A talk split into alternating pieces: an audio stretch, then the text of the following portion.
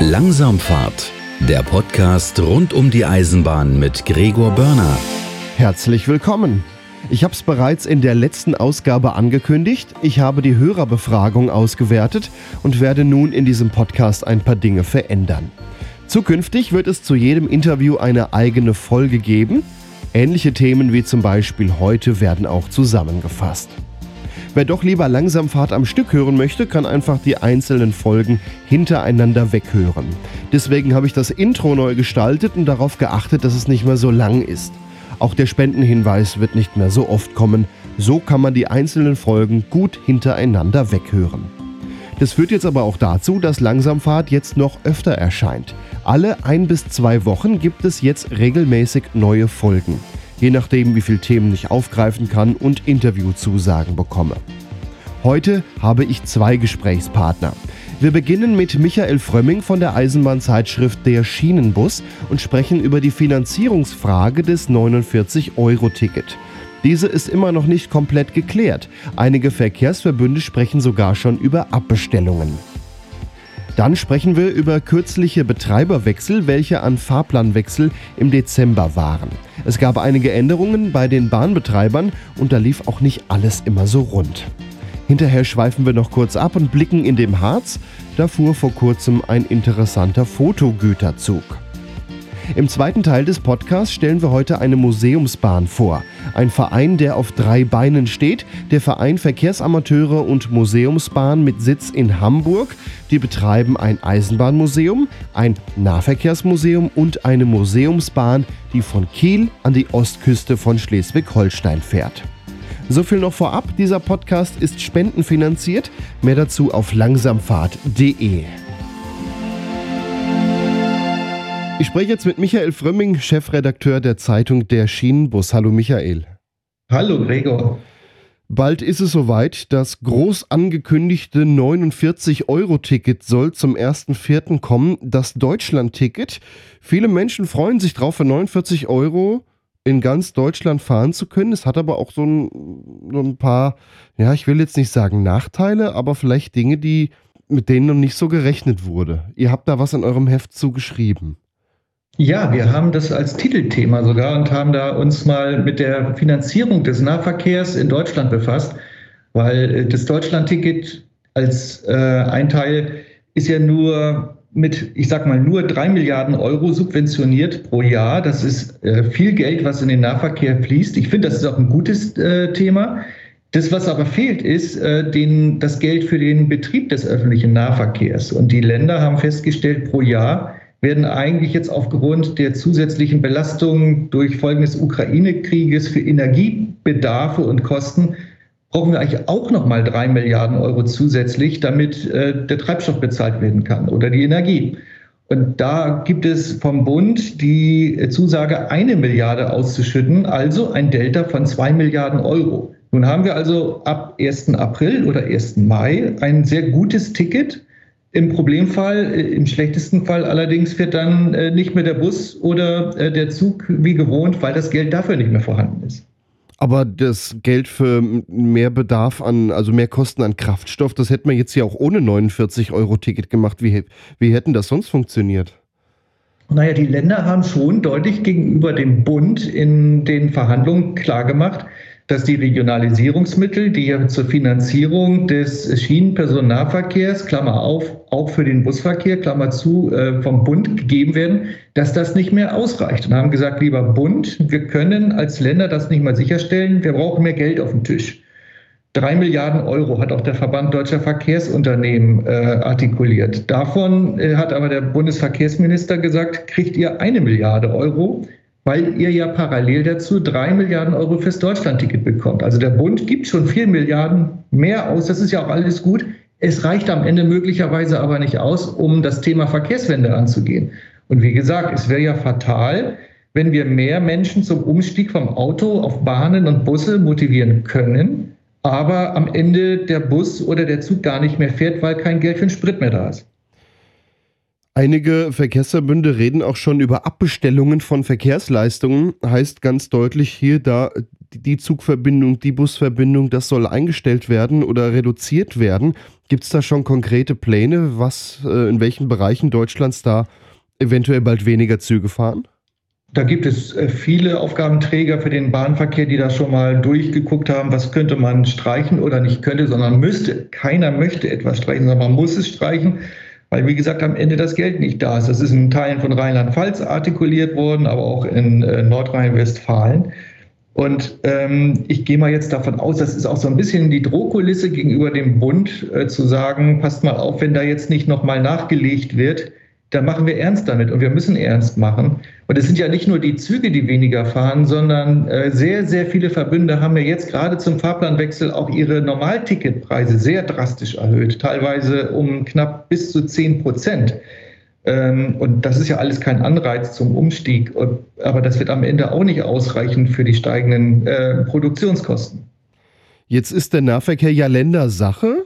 Das war bis zur Bahnreform ja alles eine Bundessache und äh, jetzt ist es die Ländersache. Wäre das vielleicht auch jetzt eine Idee, das Ganze wieder in die Hände vom Bund zurückzugeben? Dann kommt das Geld ohnehin nur aus einer Hand. Nee, das halte ich ehrlicherweise für keine gute Idee. Das wäre so äh, zurück in die alte Zeit der Deutschen Bundesbahn. Das hören wir jetzt ja auch immer wieder. Früher war alles besser.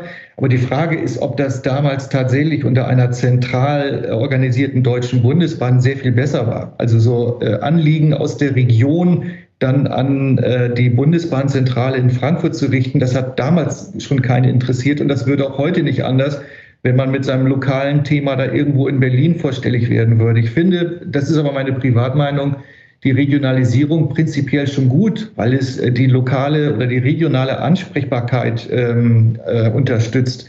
Nur das muss finanziell unterfüttert sein. Aber wenn wir auch bei dem zweiten Thema sind, was wir im Heft auch beleuchten, ist so Betriebsaufnahmen, Wettbewerbsverfahren. Das hat jetzt am Ende im Moment eine, Schrau eine Dynamik entwickelt, wo äh, das aber auch schon wieder absurd teilweise ist, wenn alles in Klein-Klein geregelt wird und äh, vielleicht dann doch überregionale Strukturen im Sinne von Vereinheitlichung besser sein können. Also vor Ort weiß man besser, was vor Ort gebraucht wird. Also die Länder sind dann da schon besser mit beauftragt, den Nahverkehr zu organisieren. Gibt es denn schon irgendwelche Anzeichen vom Bund, dass da vielleicht doch noch ein bisschen mehr Geld kommt? Im Moment sagt der Bundesverkehrsminister äh, Volker Wissing, nein, da gibt es nichts. Ich gehe mal davon aus, man wartet erstmal ab, wie sich das jetzt ab äh, Einführung des Deutschlandtickets konkret entwickelt. Und die Länder werden definitiv da nochmal nachsteuern und in den äh, Verkehrsministerkonferenzen, die da anstehen, auch nochmal den Bund nachdringlich äh, auffordern, dass zusätzliche Mittel äh, fließen müssen. Sonst funktioniert das Ganze nicht. Und dann wäre auch das Deutschland-Ticket, was ja auch vom Bundesverkehrsminister als sein Erfolg gefeiert wird, wenn das kein Erfolg werden würde, dann wäre das ein Eigentor auch für den Bund. Ja, du hast es gerade schon mal angesprochen, Betriebsaufnahmen, äh, da gab es auch ein paar Probleme. Ähm, jedes Jahr am zweiten Wochenende im Dezember ist der Fahrplanwechsel und äh, bis dahin äh, laufen alte Ausschreibungen, beziehungsweise von da beginnen neue Ausschreibungen und einige ja, Netze in Deutschland haben neue Betreiber gefunden und bei nicht allen läuft es direkt rund oder eigentlich gehört das mittlerweile schon zum guten Ton, dass es irgendwo nicht gleich rund läuft. Ihr habt da ein paar Beispiele in eurem Heft, wo es nicht so ganz geklappt hat. In der Tat äh, gibt es äh, in mehreren Bereichen Deutschlands ernste Probleme. Und äh, wenn wir jetzt das Deutschland-Ticket sehen, Leute sollen umsteigen. Das funktioniert aber nicht, weil die Züge zum Teil überhaupt gar nicht mehr fahren. Das haben wir jetzt äh, insbesondere in Schleswig-Holstein erlebt bei der Betriebsübernahme durch das Unternehmen Eriks aber auch beispielsweise in, in Bayern im Bereich Augsburg Go Ahead, ein neues Unternehmen, das dort äh, auf die Gleise gesetzt wurde. Äh, da sind reihenweise Züge äh, nicht gefahren aus ganz verschiedenen Gründen. Zum einen, weil parallel zur Betriebsaufnahme eine enorme Krankheitswelle jetzt auch durchs Land gezogen ist, einfach schlichtweg kein Personal da war nicht nur an den Zügen, sondern eben auch bei der Wartung, dass äh, die Fahrzeuge nicht äh, rechtzeitig ausgeliefert werden konnten oder nicht gewartet werden konnten. Und da haben wir reihenweise äh, erleben müssen, dass diese Betriebsaufnahmen mit großen ähm, Problemen vonstatten gingen. Auch in Berlin beispielsweise hat man Da gab es andere Gründe, die zu Problemen geführt haben. Nochmal Züge nachbestellt. Da sind jetzt so viele Züge auf der Stadtbahn unterwegs, dass äh, die sich teilweise stauen, sobald ein Fernzug äh, dort verspätet ist. Und Unpünktlichkeit oder Zugausfälle, das ist das Allerschlimmste, was den Fahrgästen passieren kann. Und darüber berichten wir diese Krankheitswelle, die wir gerade haben, die betrifft ja jetzt auch nicht nur die neuen Betreiber, da merkt man auch bei äh, bestehenden Betreibern, dass es da schon äh, gehörig klemmt, äh, was gerade was Personal angeht. Aber du sagtest, das sind hier wirklich verschiedenste Gründe, warum das bei den verschiedensten Neubetreibern äh, hängt. Also sind es Fahrzeuge, sind es Personal, sind es die neuen Strecken? Könnte man das nicht irgendwie ein bisschen, ja, so ein Fahrplanwechsel ein bisschen entzerren, um das alles ein bisschen ja, einen Übergang vielleicht geschmeidiger zu machen? Ich würde das als erstes nicht mal im Dezember machen. Also warum wäre das sich ausgedacht, dass Betriebsübernahmen im tiefsten Winter vonstatten gehen müssen? Gut, wir haben in Deutschland nicht mehr so oft Eis und Schnee, aber in diesem Dezember gab es das tatsächlich. Warum muss dann auch was äh, technisch neue Rahmenbedingungen angeht, sowas im Winter passieren? Das kann man doch auch zum sogenannten Kleinfahrplanwechsel im Juni umsetzen. Das sollte man, finde ich, als erstes tun. Aber natürlich, wir haben immer mehr verschiedene äh, Verkehrsanbieter mit verschiedenen Fahrzeugen, mit verschiedenen Ansprüchen. Die Aufgabenträger haben verschiedene Ideen, wie die Fahrzeuge aussehen sollen, äh, wie die ausgerüstet sind. Man kann die Fahrzeuge zum Teilweise gar nicht mehr zusammenkuppeln, weil das ähm, ganz unterschiedliche Typen sind. Also man kann sich in Notfällen auch gar nicht mehr aushelfen, weder mit Fahrzeugen, äh, aber auch nicht mehr mit Personal. A, weil es nicht so einfach ist, mal von Unternehmen A oder B jemanden hin und her zu schieben und äh, zum anderen, weil wir auch gar keine Leute mehr am Markt haben. Ist, äh, ist äh, dramatisch ein Arbeitskräftemangel äh, auch im Bereich ÖPNV, SPNV feststellen zu müssen und da fehlen einfach Arbeitskräfte. Das hat Baden-Württemberg mal versucht und hat einen Lokführerpool als äh, ja, Landesangebot äh, aufgebaut, um dann Unternehmen auszuhelfen. Haben sie jetzt wieder abgeschafft, weil es ja, vielleicht zu teuer war, nicht wirklich genutzt wurde, vielleicht auch nicht wirklich Personal hatte. Ähm, aber am Personal hängt es ja dann doch irgendwie am meisten. Naja, am Ende schon. Also wenn man schicke Fahrzeuge hat, äh, die aber nicht fahren, weil kein Fahrpersonal vorhanden ist, hilft uns auch der modernste Triebzug nicht. Und das Problem ist eins, das seit Jahren bekannt ist und seit Jahren äh, versucht wird, gegenzusteuern. Ich habe allerdings auch kein Patentrezept, wie man das lösen kann. Wir sind ja nicht die einzige Branche, SBNV, ÖPNV, wo die Leute fehlen. Das ist im Restaurant, das ist im Supermarkt, äh, das ist ein Arbeitskräftemangel, der alle Branchen umfasst. Und äh, da wird man auch kurzfristig nicht Lösungen herbeiführen können.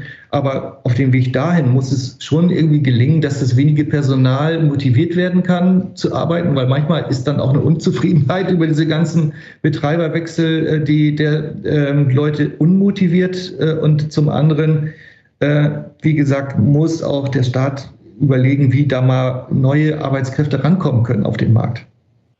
Ja, daran hängt es natürlich ordentlich. Da haben wir uns jetzt ganz schön in so eine Situation reinmanövriert, wo wir so einfach nicht wieder rauskommen.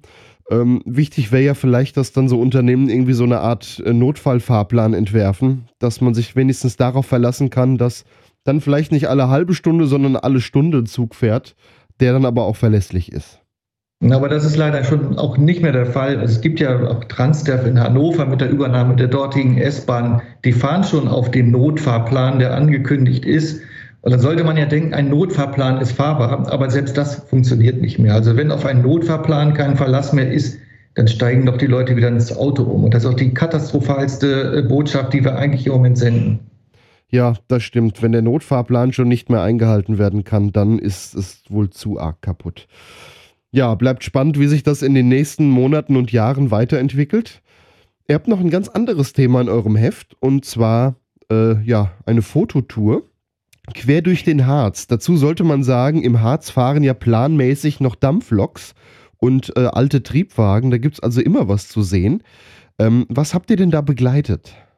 Ja, wir haben ja nicht nur die politischen Themen, sondern auch für den, fürs Eisenbahnfreundeherz eine schöne Fotoreportage über die Harz-Querbahn und die Selketalbahn. Unser Redakteur Markus Jahnke hat eine Fototour mitgemacht, wo 25 Leute unterwegs waren, um einen Fotogüterzug in der wunderbaren Harzlandschaft äh, abzulichten. Und in der Tat, die haben verdammt Glück gehabt. Es war traumhaftes Wetter zu Beginn des Jahres 2022.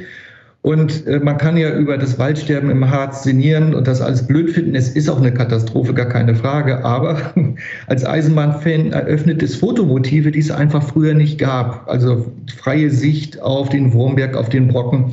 Dinge, die äh, unser Fotograf sehr schön äh, festgehalten hat. Und er ist nicht wie die anderen 25 Leute dem Fotogüterzug hinterhergefahren, sondern dem Transportmittel, der äh, das die Leute zum Fotogüterzug gebracht hat, nämlich dem T1-Triebzug. Und dieses kleine Gefährt hat er wunderbar in Szene gesetzt und äh, er hat da sehr schön beschrieben, wie das mit so einer Fototour in der Umsetzung auch ähm, das Herz der Eisenbahnfreunde höher schlagen lässt.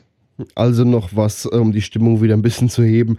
Wunderschöne Eisenbahnbilder aus dem Harz äh, mit einem Dampfgüterzug und dem alten Triebwagen T1. Lohnt sich mit Sicherheit, das mal anzuschauen oder dann auch irgendwann mal selber mitzumachen. Genau. Ja, dann danke ich dir, Michael Frömming, Chefredakteur der Zeitung Der Schienenbus. Vielen Dank, Gregor.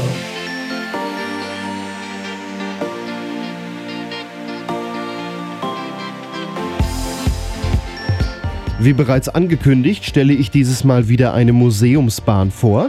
Wir blicken heute nach Hamburg. Dort hat sich der Verein Verkehrsamateure und Museumsbahn zur Aufgabe gemacht, zwei Museen zu betreiben, sowie in Schleswig-Holstein eine Museumsbahn, bei der man verschiedenste Eisenbahnfahrzeuge, aber auch sogar Straßenbahnen sehen kann. Ich spreche mit Dr. Ingenieur Harald Elsner vom Verein Verkehrsamateure und Museumsbahn. Guten Tag. Guten Tag. Sie sind aufgeteilt in eigentlich drei Standbeine. Der Verein Verkehrsamateure und Museumsbahn, kann man das sagen? Das ist ein Zusammenschluss aus drei Teilen? Nein, eigentlich nicht, sondern das ist ein Verein mit äh, äh, drei Standorten, die sich nacheinander entwickelt haben. Ähm, der Verein Verkehrsamateure und Museumsbahn ist entstanden aus einer ersten privaten äh, Eisenbahnmuseumsinitiative, äh, die, der ältesten in Deutschland, in dem 1957 ein Privatmann einen Wagen, einen ganz speziellen Wagen, eine elektrischen Kleinbahn gekauft hat und darum, der hat ihn sich in den Garten gestellt, ein Schild dran gemacht und hat gesagt, Museum, einmal im Monat geöffnet. Und darum hat sich ein Verein gegründet, 1958. Das sind wir. Und das ist am Standort in Hamburg-Wohldorf verankert, weil da diese elektrische Kleinbahn endete. Ähm, man hat damals versucht, dort eine Museumsbahn einzurichten. Sie wäre die erste in Deutschland gewesen, aber das ist gescheitert. Dann hat äh, sich der Verein ein bisschen umorientiert und ab 1965 äh, Originalfahrzeuge der Eisenbahn, Nahverkehr und der Hamburger Straßenbahn gekauft und 1968 umbenannt in Verein Verkehrsamateur Museumsbahn. So, und dann begann so eine gewisse Odyssee und im Zuge deren wurde 1971 der frühere Lokschuppen in Aumühle bei Hamburg angemietet und der äh, konnte inzwischen käuflich erworben werden. Das hat sich zu einem unserer Museumsstandbeine entwickelt. Und seit 1976, weil man äh, mit den Straßenbahnen irgendwo hin musste und weil wir auch Eisenbahn fahren wollten, gelang es, äh, das Reststück der Kiel-Schönberger Eisenbahn zwischen Schönberg in Holstein und Schönberger Strand zu befahren. Zunächst äh, gepachtet, später äh, zusammen mit der Gemeinde gekauft. Und so haben sich diese Standorte entwickelt. Aus dem alten Kleinbahnverein Wohldorf hat sich dann dort auch ein Museum nach langer, langer Zeit äh, noch entwickeln können. Und das ist nun unser dritter Standort, da wo alles begann.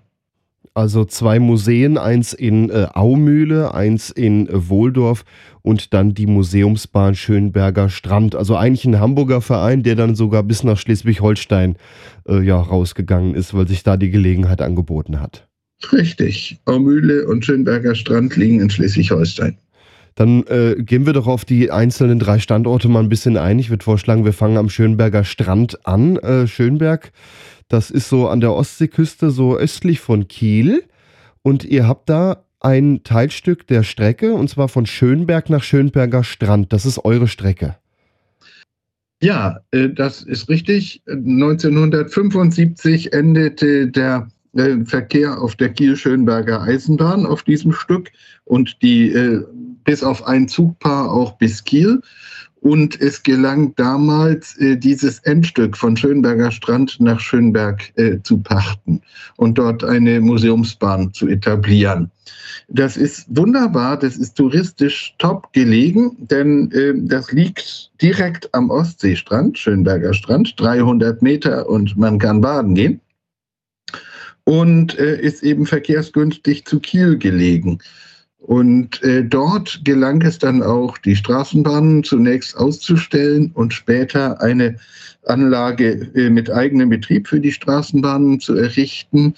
Wir sind nach wie vor die einzigen in Deutschland, die an einem Standort sowohl historischen Eisenbahnverkehr als auch historischen Straßenbahnverkehr unabhängig von öffentlichen Verkehrsbetrieben äh, zeigen können.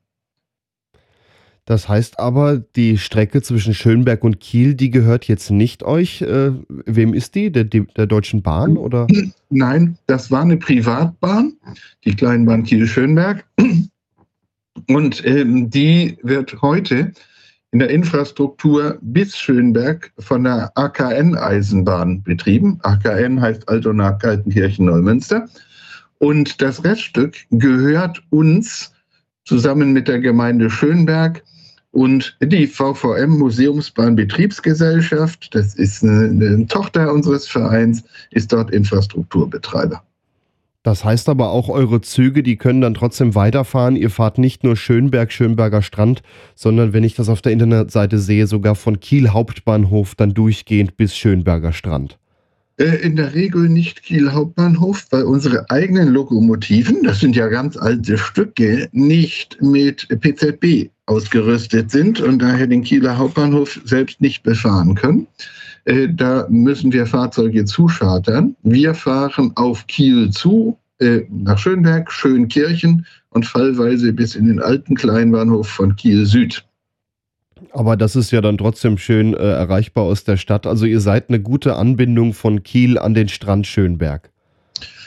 Ja, und andersherum, da fährt jede Stunde ein Bus ne? und bringt uns die Leute. Und wir haben einen Parkplatz vor der Tür und der wird vollgeparkt.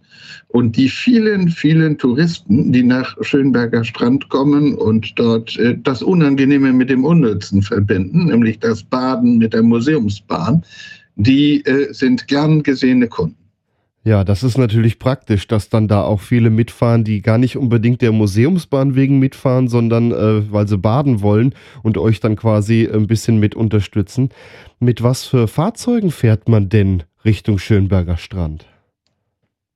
Also auf der Eisenbahn haben wir ähm, Fahrzeuge aus der Umgebung von Hamburg und von Norddeutschland. Es sind auch Fahrzeuge der alten Kleinbahn Kiel-Schönberg dabei, also so offene, äh, so Personenwagen mit offenen Endbühnen. Und ähm, wir haben da alte Dieselloks davor. Eine Dampflokomotive ist noch in Hauptuntersuchung. Da haben wir leider gravierende Schäden dran festgestellt. Gern würden wir es auch wieder dampfen lassen. Auch die Dieselloks sind einmalig. Das ist die V20039, also halt so eine Wehrmachtslokomotive, Baureihe V20. Ein äh, Fahrzeug von 1936 äh, von den deutschen Werken Kiel, die eine gewisse Odyssee hinter sich hat. Äh, wir werden in diesem Jahr 2023 den letzten Wismarer Schienenbus der Typ PC, das ist die kleinste Bauart, ähm, wieder in Betrieb bringen. Und der hat noch die originalen Ford Benzinmotoren. Und äh, wir stellen außerdem eine Fülle von weiteren Eisenbahnfahrzeugen dort aus. Also das ist jetzt schon abwechslungsreich, mit was ihr dann da fahrt. Also Wismarer Schienenbus bis Dampflok, da, das ist ja schon eine große Bandbreite an Fahrzeugen, die ihr da habt. Ja, ja, das soll auch so sein. Das repräsentiert natürlich auch die Kleinteiligkeit und Fülle des Nahverkehrs in Norddeutschland. Und selbst wenn nicht immer alles fährt, so kann man sich diese Fahrzeuge auch bei uns ansehen. Wir haben da eine Fahrzeughalle, die ist begehbar. Wir haben die äh, Gleise am Bahnhof, äh, wo die Dinge ausgestellt sind und wir geben auch gern Auskunft. Wie oft und äh, wann wird denn gefahren? Ich vermute mal viel im Sommer, wenn man baden kann. Ja, ja die Saison beginnt Ostern mit speziellen Osterfahrten. Da fährt dann der historische Zug äh, an eine nicht näher benannte Wiese, auf der werden Ostereier versteckt. Das wird sehr in Anspruch genommen. Dann geht das im Mai los, äh, üblicherweise Pfingsten, teilweise auch vorher, an Sonntagen wird dann in der Hauptsaison Juli, August verdichtet, dass wir sonnabends und sonntags jeweils drei Zugpaare fahren und äh, läuft aus im September und Oktober an den Sonntagen noch. Äh, es gibt Sonderfahrten an anderen Tagen und äh, in Zusammenarbeit mit dem Land Schleswig-Holstein einen Anschlussverkehr von Kiel Hauptbahnhof nach Schönberger Strand zur Kieler Woche. Wie hoch ist denn der Fahrpreis auf eurer Strecke? Offen gesagt, das müsste ich jetzt nachschauen, denn wir haben gerade eine Fahrpreiserhöhung beschlossen, aber noch nicht äh, beantragt, weil natürlich auch bei uns die Energiekosten steigen. Ja, klar. Und zwar Energie, deutlich, nicht Diesel, deutlich. Ja, Energie steigt überall. Ist nur nachvollziehbar, dass ihr da erhöhen müsst. Wo bekommt man denn die Fahrkarten, wenn man mitfahren möchte?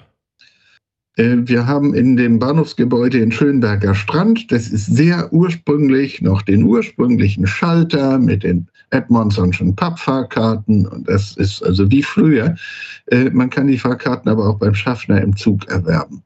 Und bei Sonderfahrten gibt es Vorverkauf. Äh, das wird auf unserer Internetseite angekündigt und da kann man dann bestellen. Was ihr auch anbietet, sind Lokmitfahrten für 10 Euro extra, zumindest aus eurer alten Preisliste ersichtlich. Ist noch so. Und solange der Vorrat reicht, dann dürfen zwei Leute äh, je Richtung auf dem Führerstand mitfahren. Und ja, wenn die, wenn die dann natürlich äh, drauf sind, dann müssen wir die nächsten Bewerber abweisen. Aber das kann man machen und da kann man dem Lokführer über die Schulter gucken und sehen, was der so macht. Und das ist zum Beispiel auf unserer Lokomotive V11 sehr interessant. Die hat äh, einen Fünf-Zylinder-Motor und so einen zentralen Bedientisch und eine nicht synchronisierte Schaltung. Ja, das ist äh, und es macht ordentlich Lärm. Und man sieht also, was die tun müssen, die Lokführer.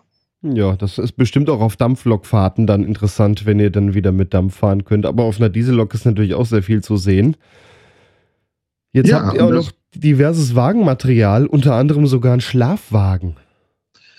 Ja, natürlich. Wir selber müssen ja irgendwo übernachten und das empfinden wir als ein, schon ein Privileg.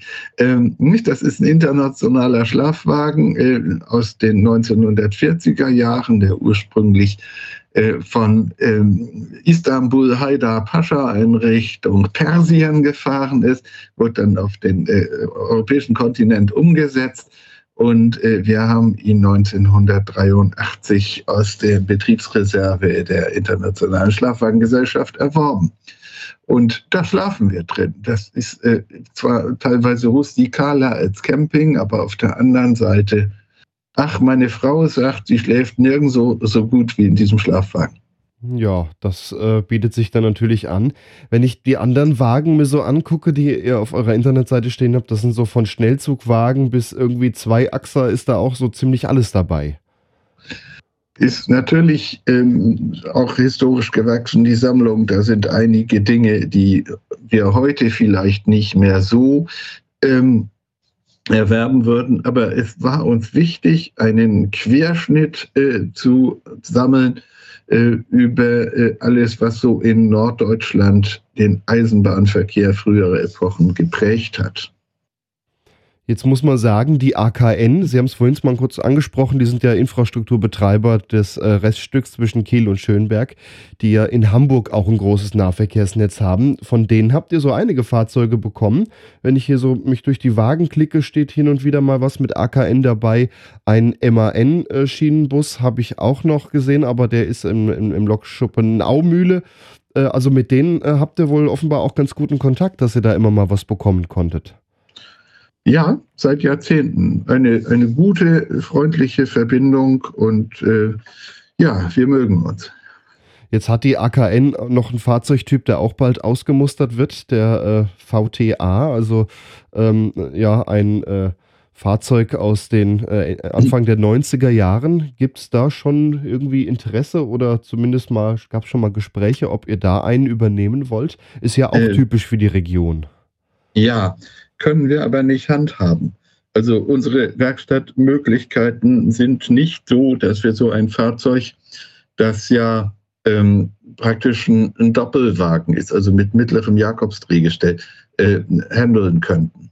Und äh, das werden wir nicht weiter verfolgen. Wir haben auch den Vorgängertyp VT2E nicht übernommen.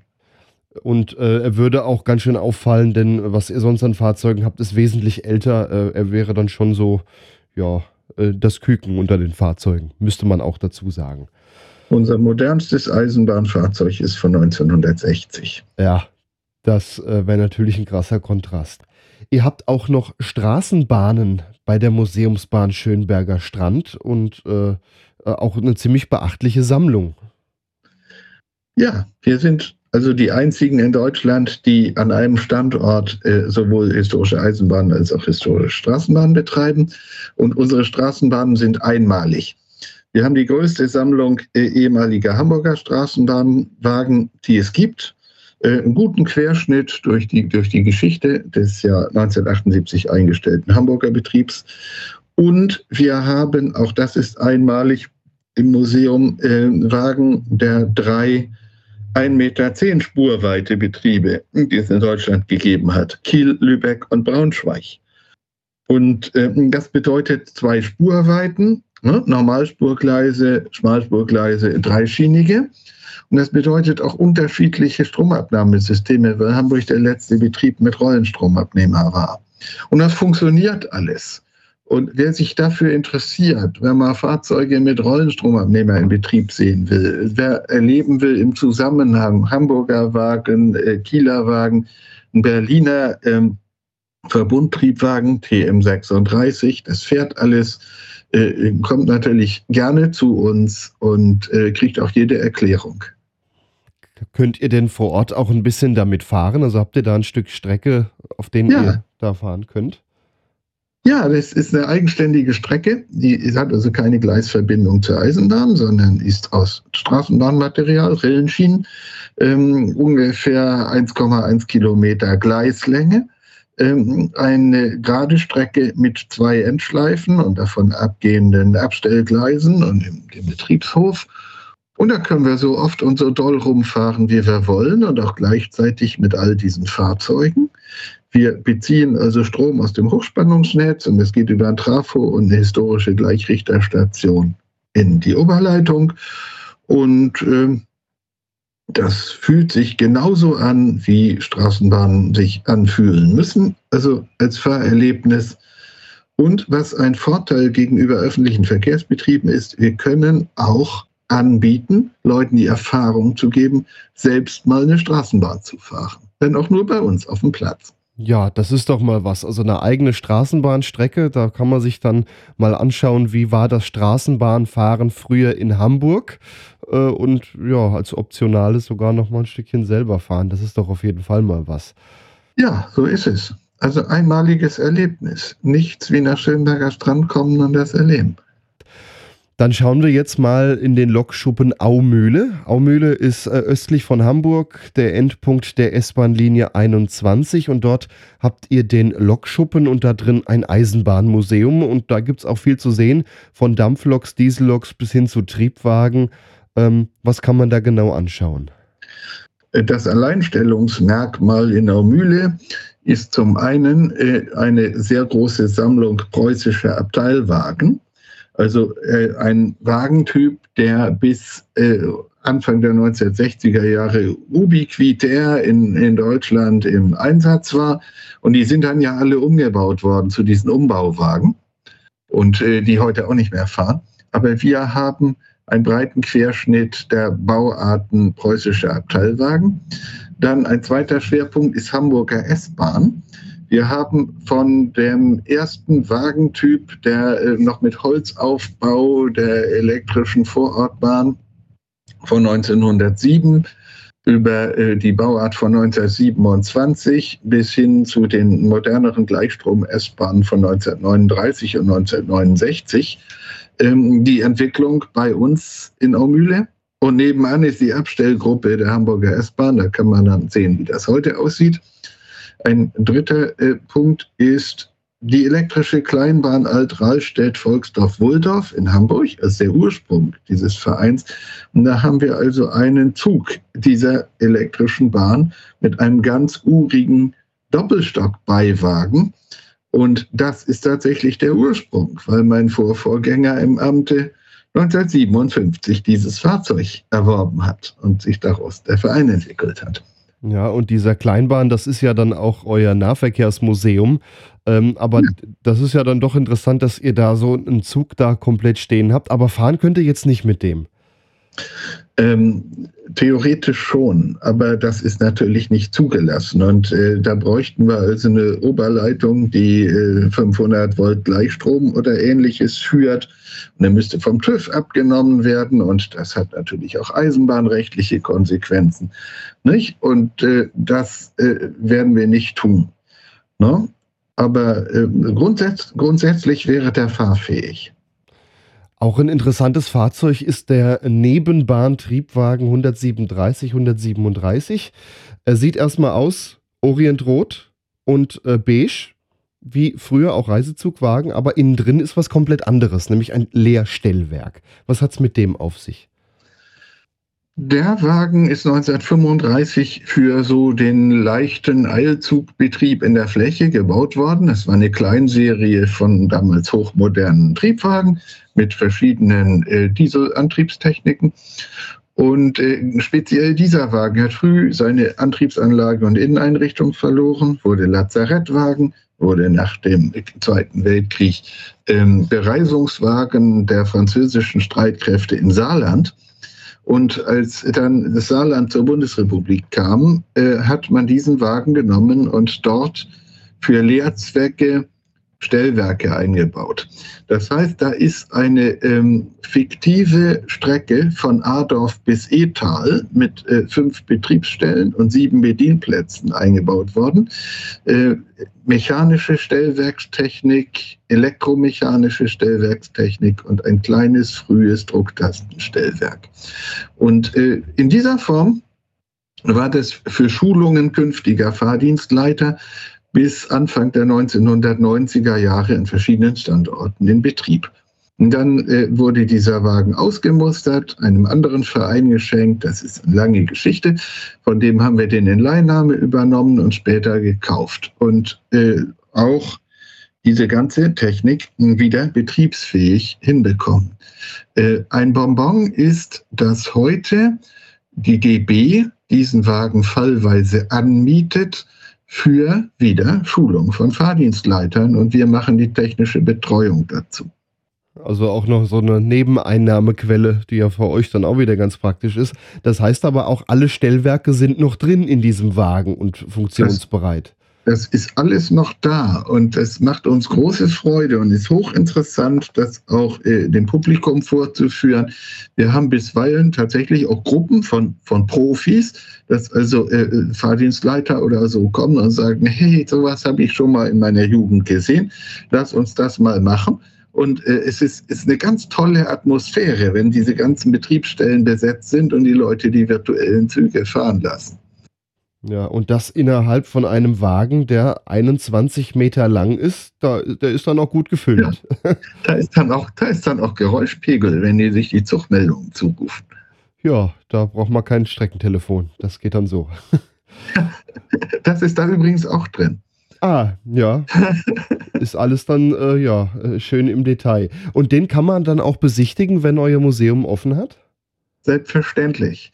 Und wenn da, äh, da ist üblicherweise ein fachkundiger Erklärer drin, der erzählt dem Publikum, wie das alles funktioniert und was man alles tun muss, um einen Zug aus einer dieser Betriebsstellen abfahren zu lassen, also das Signal auf Fahrt zu bringen und äh, wie sichergestellt wird, dass eben kein zweiter Zug in die Strecke kommt, sich der nicht mit einem Gegenzug begegnet auf eingleisiger Strecke und so weiter.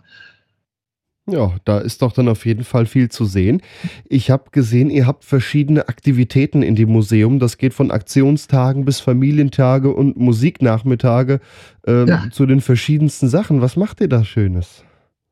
Ja, all das. Also an Familientagen liegt der Schwerpunkt auf Familien mit Kindern.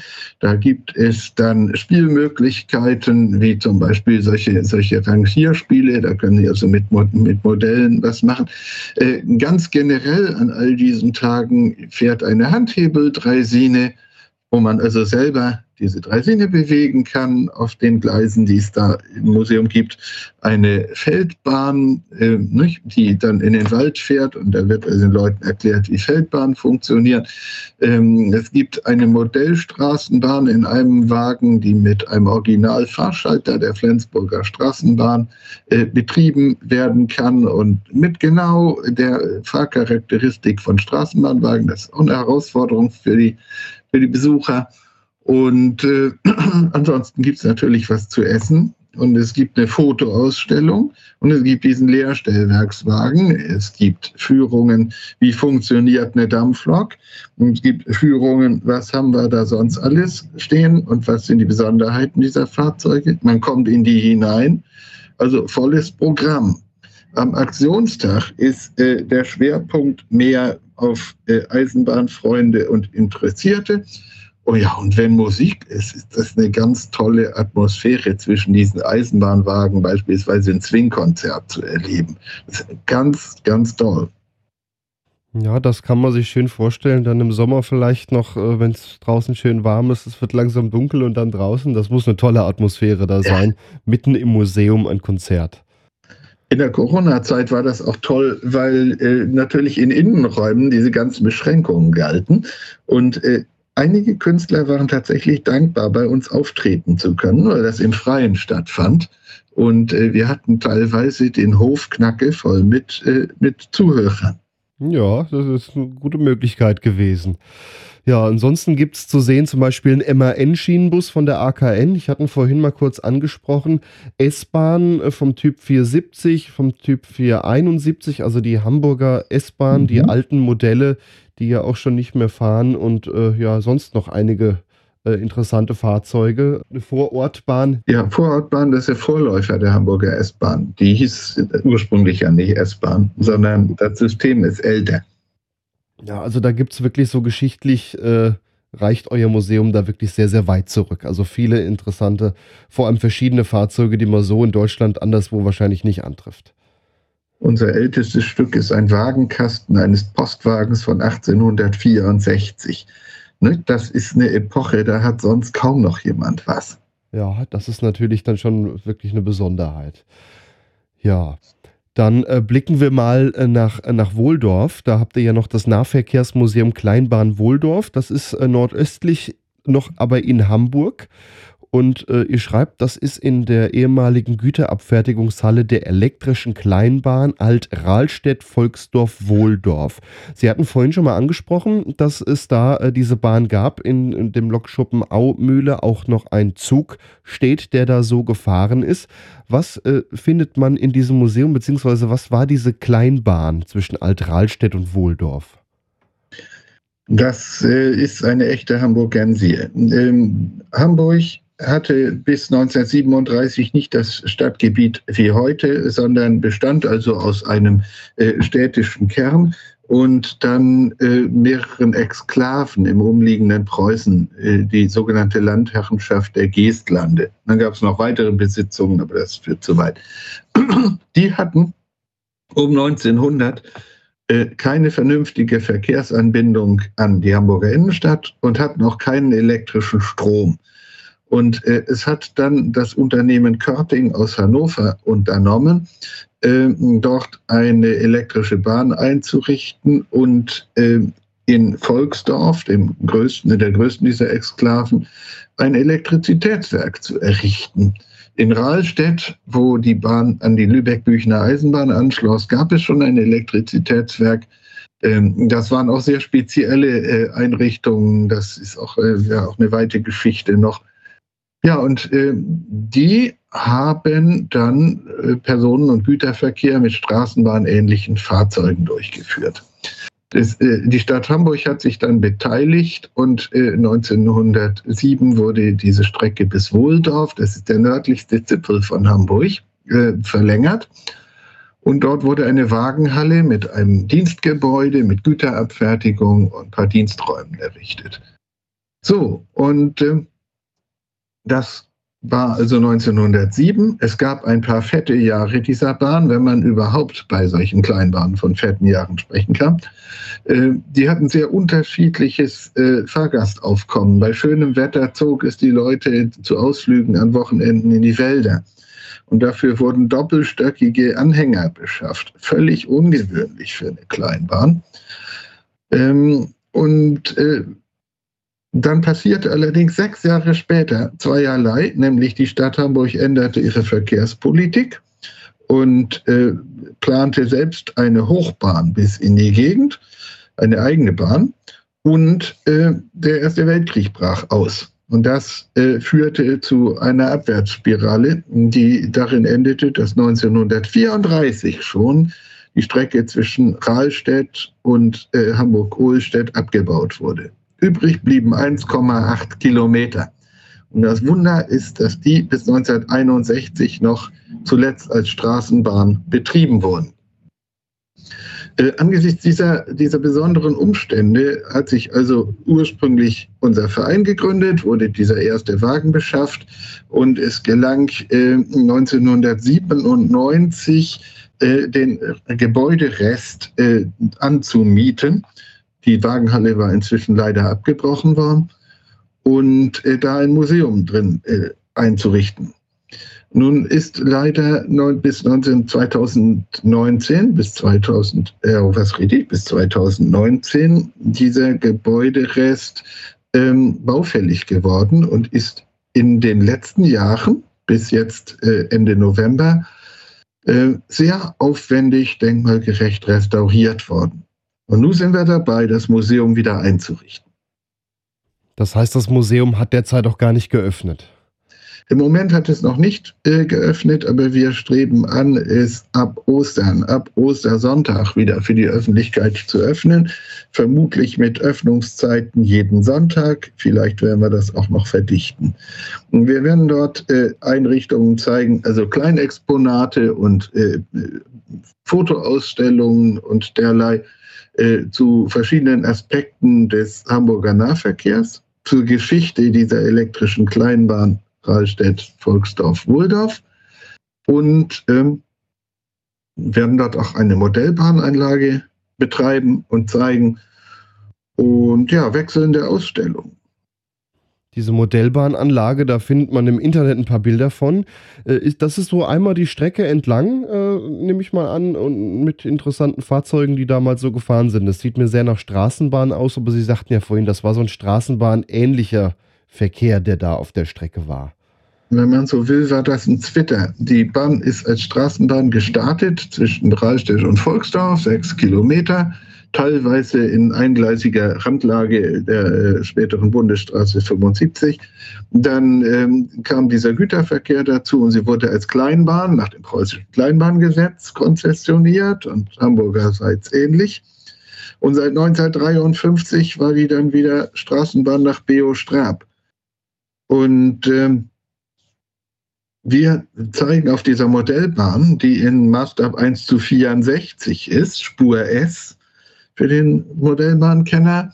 Äh, das Endstück zwischen äh, dem Hochbahnhof, dem U-Bahnhof äh, Uhlstedt und dieser Endstelle in Wohldorf, ähm, maßstäblich allerdings in der Länge verkürzt, weil 28 Meter abgewickelte Strecke nicht in diesen Raum passen. Ja, klar, da muss man irgendwo Abstriche machen, aber es ist doch interessant, dass man das dann so nochmal anschauen kann. Wie war das mal? Als Modellbahn ist das ja dann doch nochmal was anderes wie nur ein paar Bilder. Da gab es auch spezielle Betriebsabwicklungen, die wir dann vorführen können und so. Ja, ja, das ist interessant und wir haben auch schon Leute erlebt, die gesagt haben, äh, unsere Kinder wollen genau diese Modellbahn sehen. Nicht? Da gibt es ja in Hamburg noch weitere, aber nein, nein, das ist es. Also statt Miniaturwunderland dann lieber nach Wohldorf und sich das dann da mal anschauen. Ich möchte das Miniaturwunderland nicht schmälern. Das ist ganz toll. Ja, aber das, das sind nicht wir. Auch. das stimmt natürlich. Das äh, ist, ist ein anderer Betreiber und die machen da auch ganz tolle Sachen, aber ihr natürlich auch. Ja, so viel zum Nahverkehrsmuseum Kleinbahn Wohldorf. Ihr seid ja organisiert als Verein, äh, dementsprechend wahrscheinlich auch immer auf der Suche nach neuen Mitgliedern. Der Verein hat zurzeit ungefähr 350 Mitgliedschaften. Davon sind etwa 320 natürliche Personen. Und selbstverständlich nehmen wir gerne neue Mitglieder auf. Wir freuen uns insbesondere, dass sowohl an dem Standort Aumühle als auch an dem Standort äh, Schönberger Strand äh, auch das Interesse junger Leute geweckt wird. Und wir haben spezielle Angebote für Jugendliche und junge Leute bei uns einzusteigen. Wir bilden auch unsere Personale selbst aus, sowohl für die Eisenbahn als auch für die Straßenbahn. Man kann bei uns vielfältige Aufgaben übernehmen und äh, das ist ein ganz tolles Vereinsleben. Wie finanziert ihr euch? Ich vermute mal hauptsächlich Mitgliedsbeiträge, Fahrteinnahmen, Eintrittsgelder. Spenden? Ja, richtig. Ja, richtig. Es gibt äh, Mitgliedsbeiträge äh, und Spenden und ohne die Spenden, das muss ich sagen, äh, würde der Kuchen kleiner werden. Aber das gilt für alle Museumsbahnen eigentlich. Äh, natürlich Fahrgelder, natürlich, äh, wir haben äh, Dinge zu verkaufen, Dinge, Kaffee, Kaffee und fallweise anderes Futter im Angebot und ähm, es gibt mal Filmaufnahmen oder eben die Vermietung des Lehrstellwerks oder irgendwelche Events, die wir ausrichten. Da sind wir auch breit aufgestellt und können ganz viel. Ja, dann bedanke ich mich, Dr. Ingenieur Harald Elsner vom Verein Verkehrsamateure und Museumsbahn. Vielen Dank. Ja, ich danke ebenfalls und hoffe, dass alle Hörer jetzt ein neues Urlaubsziel haben uns gerne besuchen. Es ist wirklich nett da in Schleswig-Holstein. Tolle Gegend, Endmoränenlandschaft, ganz wunderbar. Man kann baden, man kann gut essen und kann ansonsten ganze Tage bei uns bei der Museumsbahn verbringen. Habt ihr Themenvorschläge, Kritik oder Anregungen? Auf langsamfahrt.de gibt es ein Kontaktformular oder ihr schreibt mir über Facebook, Twitter oder Instagram. Dort findet ihr diesen Podcast unter langsamfahrt. Damit verabschiede ich mich bis zum nächsten Mal. Euer Gregor Börner. Das war Langsamfahrt, der Podcast rund um die Eisenbahn. Weitere Informationen gibt's im Netz unter langsamfahrt.de.